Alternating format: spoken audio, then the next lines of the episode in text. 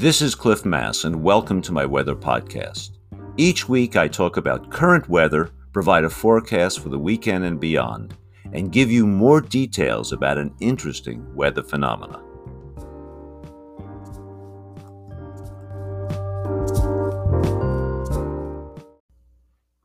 It's July 2nd, and let's talk about the forecast. In many ways, the forecast is going to be pretty boring over the next uh, five to seven days. Here in Western Washington, every day will be pretty much the same. No rain, highs in the lower 80s away from the water. There'll be low clouds many mornings, but it'll burn off quickly. Why the same each day? Well, the key pieces of the meteorological pu- puzzle will be in place and not changing. First, there's high pressure offshore, the East Pacific high, which is very typical this time of the year. On the other hand, there'll be persistent low pressure in the warm interior of the continent, going the other side of the Cascades. And these warm temperatures cause the air to become less dense. Less dense air results in less pressure. So, low pressure in the interior, high pressure offshore, and that will result in a gentle push of mild marine air into the western interiors of Oregon and Washington. So that's what it's going to keep us pretty temperate. There's not going to be any periods of strong offshore flow that will cause us to zoom into the 90s or even higher. Now, eastern Washington will be warm, don't get me wrong. Highs each day around 100 degrees, so they'll be above normal. And in fact, the National Weather Service has an excessive heat warning out there. Now, what about wildfires? The region east of the Cascade Crest is now drier than normal, with the warmth and dry conditions resulting in the surface fuels like dead grass and range vegetation being quite dry. In fact, as dry as late July. So we're way ahead, weeks ahead of the drying process east of the Cascade Crest. So the potential for fire is there. All you need is to have an initiation of the fire and hmm. strong winds to make it spread rapidly. There are now two wildfires burning over the northeast slopes of the Oregon Cascades. They're not producing much smoke, but they are burning. But there are massive fires in Northern California with smoke moving into eastern Oregon and Washington right now. I could see it on the visible satellite picture this morning. And as everyone knows, there are several fires in British Columbia, including the Lytton Fire, which is a terrible fire that destroyed the town.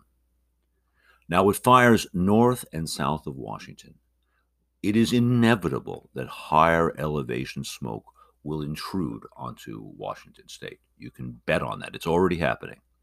But generally, that smoke will not reach the surface, it'll stay aloft. Now, it generally takes local fires to degrade near surface air quality. So, with onshore flow during the next week at low levels, and uh, the, the cascades preventing any smoke from eastern Washington coming to the, towards the west. And with most of the smoke being aloft, I think Western Oregon and Washington should maintain good air quality for the next week. Now, the latest forecast by the weather models suggests that some weak disturbances will be moving across uh, British Columbia over the next few days to a week. And that should bring some light showers. Now, that's good. But the negative is that with these weak disturbances coming through, there's potential for thunderstorms in British Columbia that could produce new fires. So we'll have to watch that carefully. Finally, the warm temperatures that we've experienced this week have resulted in enhanced snowmelt, which has resulted in a surge of water into many of our rivers. In fact, if you look at the hydrographs, the water variation in a number of our rivers, you'll see that they're varying each day up and down, rising after the warmth of the day and then dropping after the cool of the night. So the, the rivers are going up and down. They some of them went relatively high, no real flooding, and they're starting to recede now. Okay. Now the long-term result of the rapid melt is not good. It leaves less water for later in the summer, Fortunately, we do have some reservoirs which are capturing the water, like the Yakima reservoirs, and so those are increasing as the water melts. Well, I hope you enjoyed listening to the forecast, and my special segment will be talking about global warming and the recent heat wave. Thanks for listening. weather doesn't end with the forecast.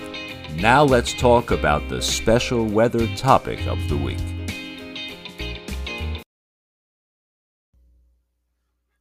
The media is abuzz with claims that global warming is the main cause of the extreme heat that we experienced here over the Northwest last week. And these claims are being joined and supported by activists, including some activist scientists.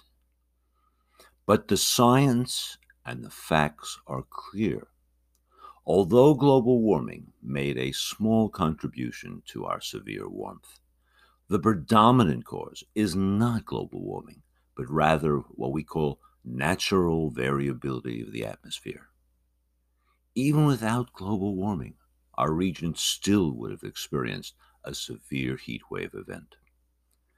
Just to give you a little bit of perspective here, during the heat wave that we just went through, many locations here in the Northwest were 30 to 40 degrees above normal.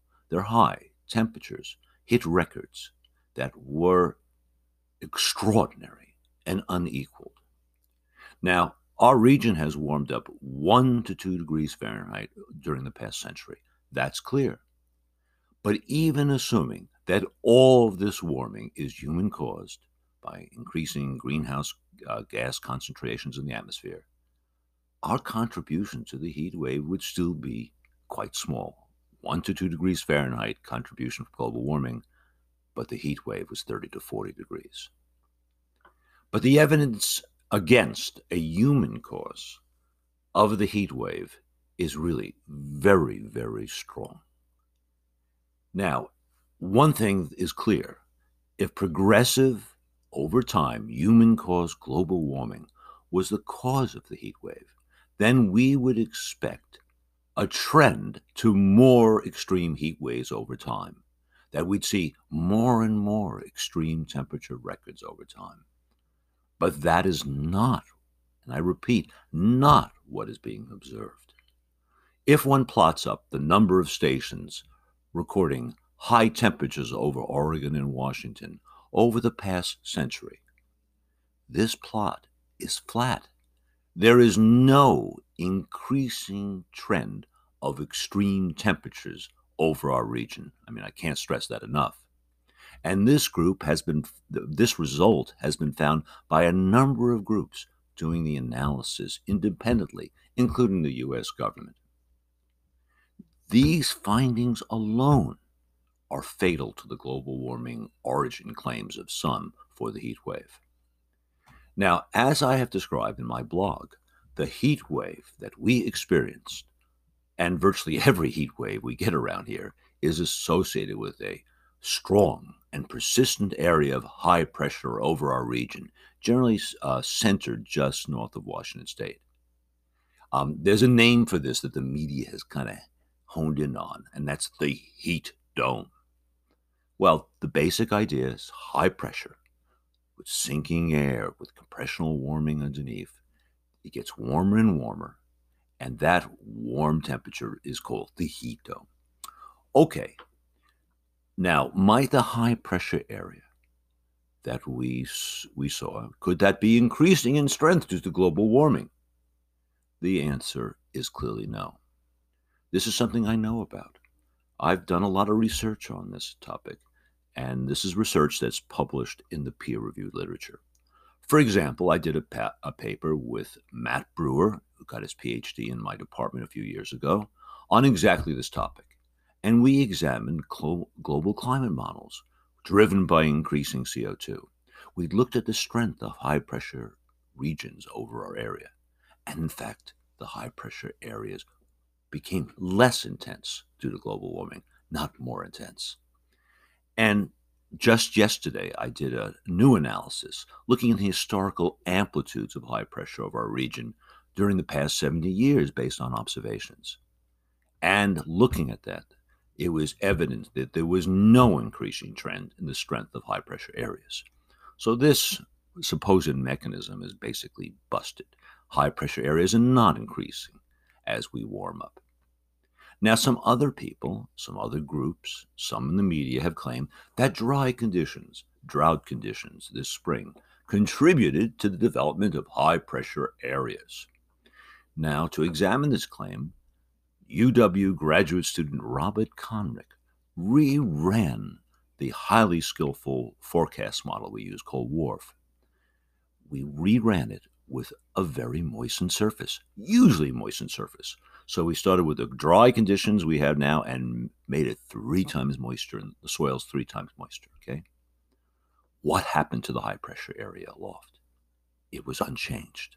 So this theory that uh, drought or dry conditions increase the high pressure area is basically busted. The extreme high temperatures we experienced this week, the heat wave, originated in natural variability. The atmospheric ingredients can come together in a random way to, to create extremes. We might call this a black swan event.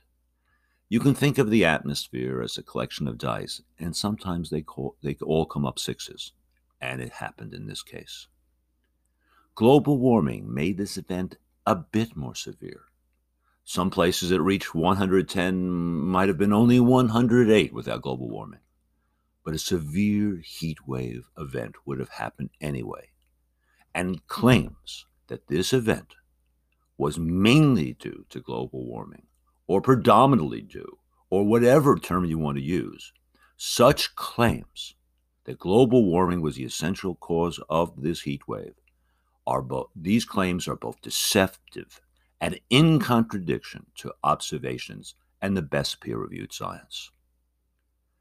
The politicization of science is a very disturbing trend, and those trying to use this event to further their own political or other agendas are hurting both science and society.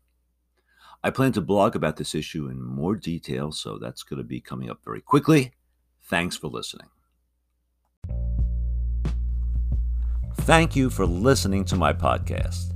Feel free to send me your questions or any topics you would like me to cover.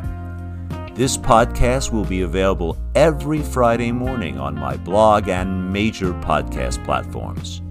If you would like to support this podcast, feel free to use the Patreon link on my blog. See you next time.